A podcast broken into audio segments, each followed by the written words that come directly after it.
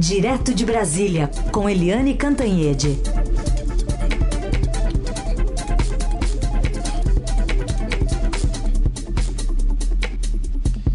Oi, Eliane, bom dia. Bom dia, Raíssen, bom dia, Emanuel e ouvintes. Bom dia, Eliane Cantanhede. Como a gente gosta de dizer em, em temporadas de séries televisivas, né?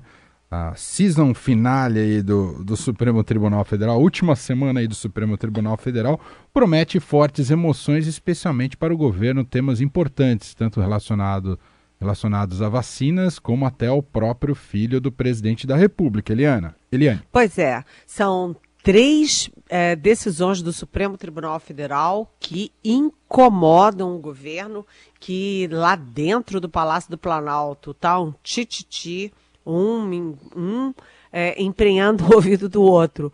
Né? Todo mundo dizendo, mas o que, que o Supremo quer, o que o Supremo quer? Na verdade, o Supremo é o guardião da Constituição e também da, enfim, da legalidade e das boas práticas. Né? O Supremo tem sido o guardião da nossa democracia e ainda bem, só que isso vai criando atritos, tensão entre o Supremo e o Palácio do Planalto. São três decisões que a gente resume rapidamente.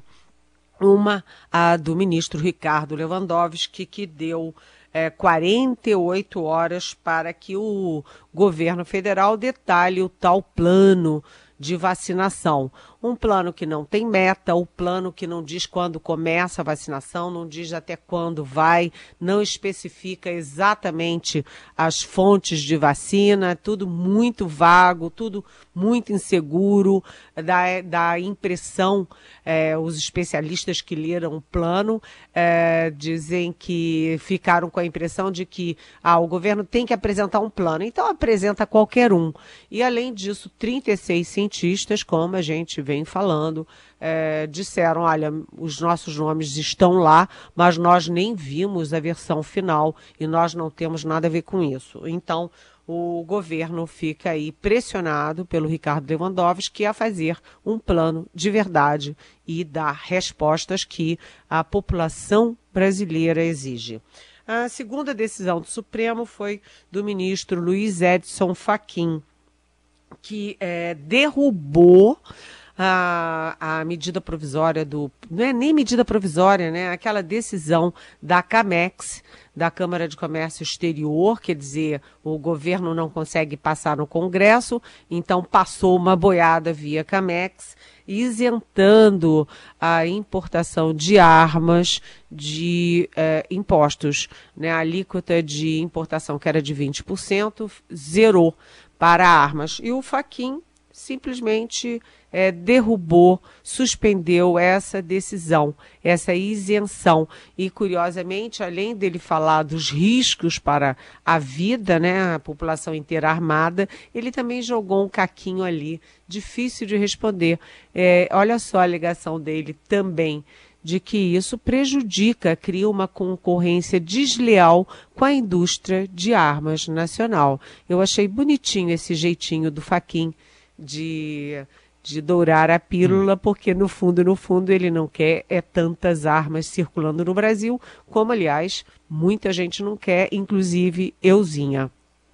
A terceira decisão do Supremo que incomoda o governo vem da ministra Carmen Lúcia, que, enfim, é ex-presidente do Supremo e que deu 24 horas a partir de ontem para que o general Augusto Heleno, chefe do Gabinete de Segurança Institucional, e o uh, diretor-geral da ABIN, a Agência Brasileira de Inteligência, eh, expliquem uh, ao Supremo, expliquem ao país inteiro como é que é aquela história né, de botar órgãos de governo, órgãos de Estado a serviço da defesa do uh, senador Flávio Bolsonaro, que vem a ser filho do presidente da República.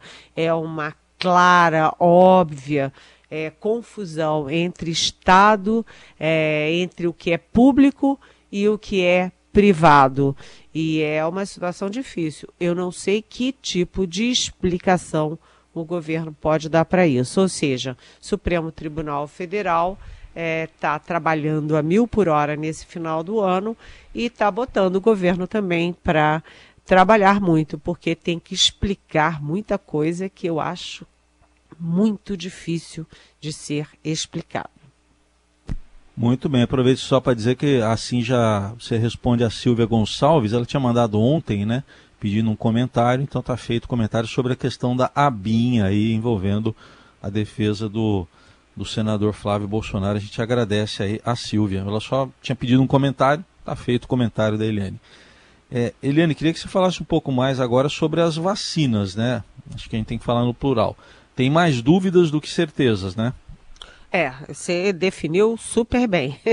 é isso aí. Tem muito mais dúvidas do que certeza. Mas o presidente Jair Bolsonaro disse ontem a apoiadores que vai assinar, ele prometeu assinar uma medida provisória é, é, destinando 20 bilhões de reais para a vacinação. A gente sabe que não é só vacina, né? É vacina, é seringa, é luva, é material, é, enfim, é, agulha.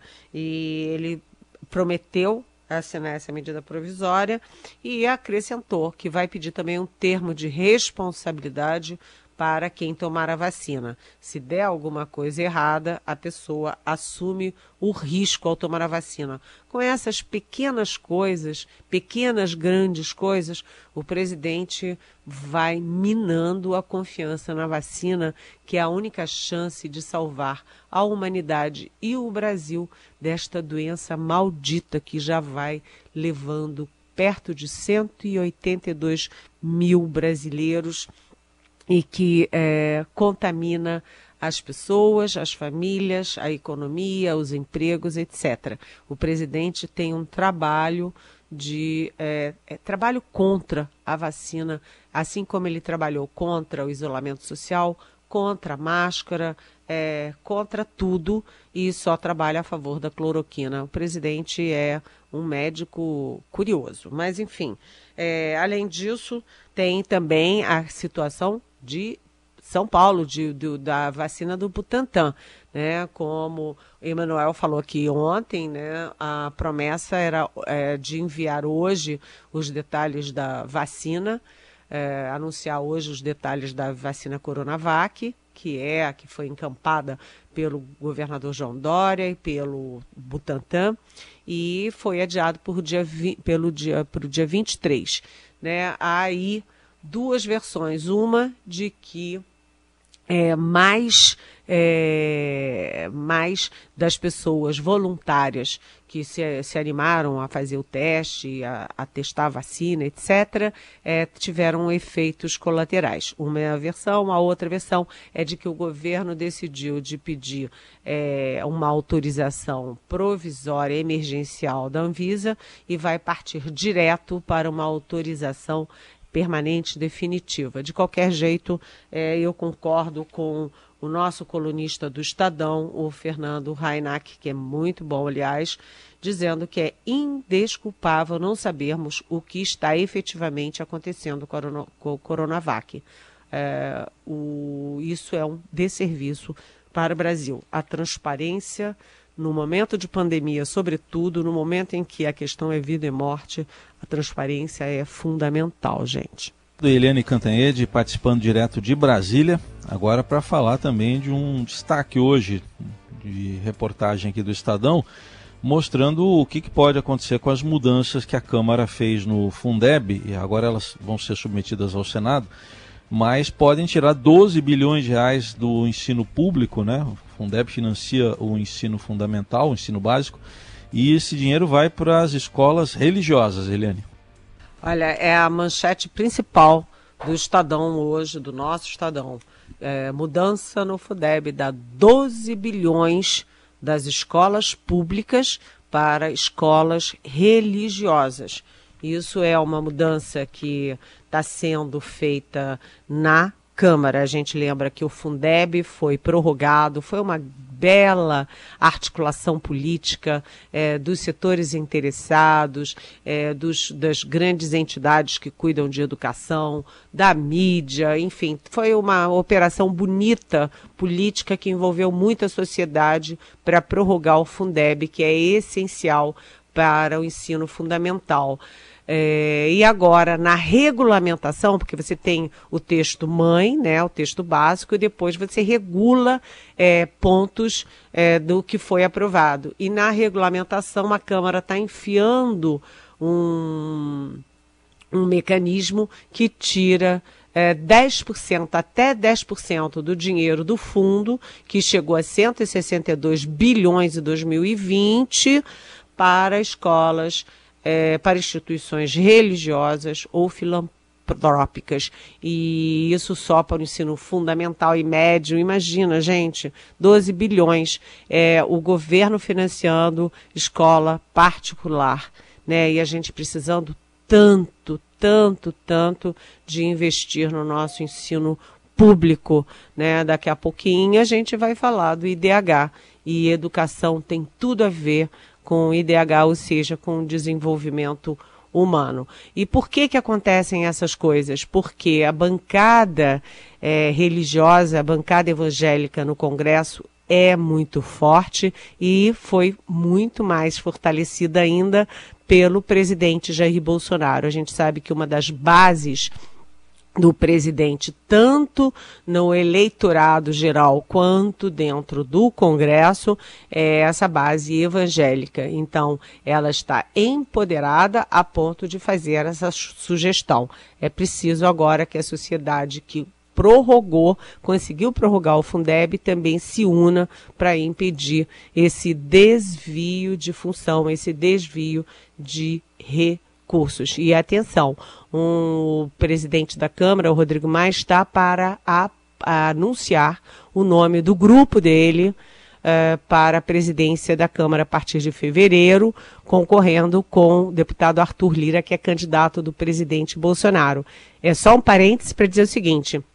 Uma das possibilidades é o deputado Marcos Pereira, que é exatamente um dos grandes líderes da bancada evangélica. Se a bancada já tem força para fazer esse caco é, na regulamentação do Fundeb, imagina o que, que ela vai fazer se tiver a presidência da Câmara. E o pior é que parte da esquerda, inclusive o PT, estava trabalhando para o Marcos Pereira. E agora há um contramovimento para que não seja ele. Bom, você falou né, da ligação que esse tema tem diretamente com o IDH, hoje saiu o IDH, o Brasil até melhorou um pouco sua nota, foi de 0,761 para 0,765, perdeu cinco posições é, está na posição de número 84, e isso se refere, né, no IDH, o Índice de Desenvolvimento Humano, se refere ao ano de 2019, portanto, ainda não reflete a pandemia do novo coronavírus. E o IDH é montado basicamente sobre três, três eixos: renda, educação e saúde. Seguimos estagnados, não é, Eliane? É, pior do que isso. Eu acho que a gente cresceu um pouquinho é, no, no, no, índice, mas a gente caiu em posições. A gente caiu cinco posições, a gente caiu da posição 79 para a posição 84 no índice de desenvolvimento humano. Como você disse, né? Ele é pautado em quê? Renda, educação, saúde.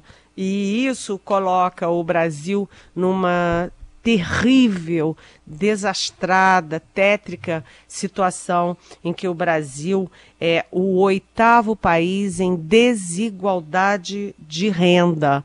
Ele, nessa oitava posição, ele só supera, portanto, sete, oito países. Todos esses sete da pobre África. Então, o Brasil só consegue superar a África, sete países da África, na questão da desigualdade social, que é. A, eu sempre digo isso aqui. Heisen é testemunha, né? Carolina, Emanuel e você, ouvinte, né? O problema mãe do Brasil é a desigualdade social, que cria cidadãos de primeiro time e cidadãos é, secundários, acessórios, que não têm o foco do Estado, que não são prioridade. Quando o ser humano, todo ser humano é igual e todo cidadão deve ser igual perante a lei, perante as igualdades, oportunidades e perante, inclusive, as uh, ofertas de educação, de saúde, de habitação. Então, o IDH é, um, é uma lição para nós todos. E atenção, como Emanuel disse, é, tudo e, todo esse resultado é referente a 2019. 2019, portanto, é pré-pandemia pré-pandemia, não tem nada a ver com coronavírus. É erro estrutural do país né, e erro que o governo Bolsonaro não está conseguindo superar. Muito bem, detalhes aí de todo esse drama aqui no portal do Estadão, a reportagem está bem completa. É, Eliane, é confirmado que todo mundo sabia, né, a eleição do Joe Biden, Está faltando um e outro admitir, mas hoje já o Vladimir Putin, presidente russo, já admitiu. Está faltando só aquele um e aquele outro, acho. Gente, é inacreditável isso, né? Inacreditável, né? O governo Bolsonaro, que tem uma política externa criticada por gregos, troianos, é, terraplanistas e não terraplanistas, é, conseguiu é, fazer uma coisa inédita, né? É, o Bolsonaro está, assim, se não é o último, é um dos ultimíssimos é, presidentes do mundo a reconhecer a vitória de Joe Biden nos Estados Unidos. O governo Bolsonaro e o próprio Bolsonaro, os filhos do Bolsonaro, assumiram uma política externa de um parceiro só e esse parceiro não eram os Estados Unidos, era o Donald Trump. Eles é, personificaram é, a política externa, é, deram caneladas na, no mundo árabe, é, na Alemanha, na Noruega, na França, no Chile, na Argentina, obviamente na Venezuela, é, e saíram dando canelada a todo mundo. E, inclusive, ou principalmente na China, que é o nosso maior parceiro comercial. Tudo isso, todo esse balaio de países, eles trocaram por um único, os Estados Unidos, mas não os Estados Unidos, os Estados Unidos do Donald Trump, que perdeu a eleição. Aliás, muito, ele perdeu muito por causa da má gestão na pandemia. E agora, uh, até o Putin reconhece, admite e cumprimenta o Joe Biden, depois que até o Congresso Nacional reconheceu o colégio eleitoral, os votos do colégio eleitoral, a vitória inquestionável, o tempo inteiro inquestionável do Biden. Só falta Jair Bolsonaro. Será que ele vai fazer isso hoje? Será que em algum momento ele vai fazer isso? é inacreditável, mas essas coisas têm acontecido no nosso Brasil. Aliás, queria pegar uma carona, se vocês me permitem, claro. porque eu vou mediar amanhã, quarta-feira, é, entre 5 da tarde e 6 e meia, um debate muito interessante promovido pelo SEBRE, né, sobre política externa. Para onde vai a nossa política externa em 2021 sem o Trump e com Biden, né, é, e ainda com Bolsonaro. E é um debate com o embaixador super reconhecido Rubens Recupero, né, com o ex-chanceler Celso Amorim, o ex-chanceler Aloysio Nunes Ferreira e com o professor é, Hussein Kalut. E, enfim, é, além disso, de, também o ex-chanceler Celso Laffer. A política externa é uma das questões fundamentais num país que quer se fazer moderno, reconhecido, justo e atrair investimentos. Portanto, convido vocês para a nossa a live de amanhã. Muito bom, imperdível, super convidados e o tema chega na hora certa. Vamos ver como é que o Brasil vai se comportar a partir do ano que vem e Itamaraty, né, os rumos do Itamaraty com o Joe Biden no comando dos Estados Unidos. Bom, essa é Eliane Cantanhede com a gente todos os dias aqui no Jornal Dourado a partir das 9 horas da manhã. Amanhã ela está de volta. Beijo, Eliane. Até amanhã. Até amanhã. Beijão.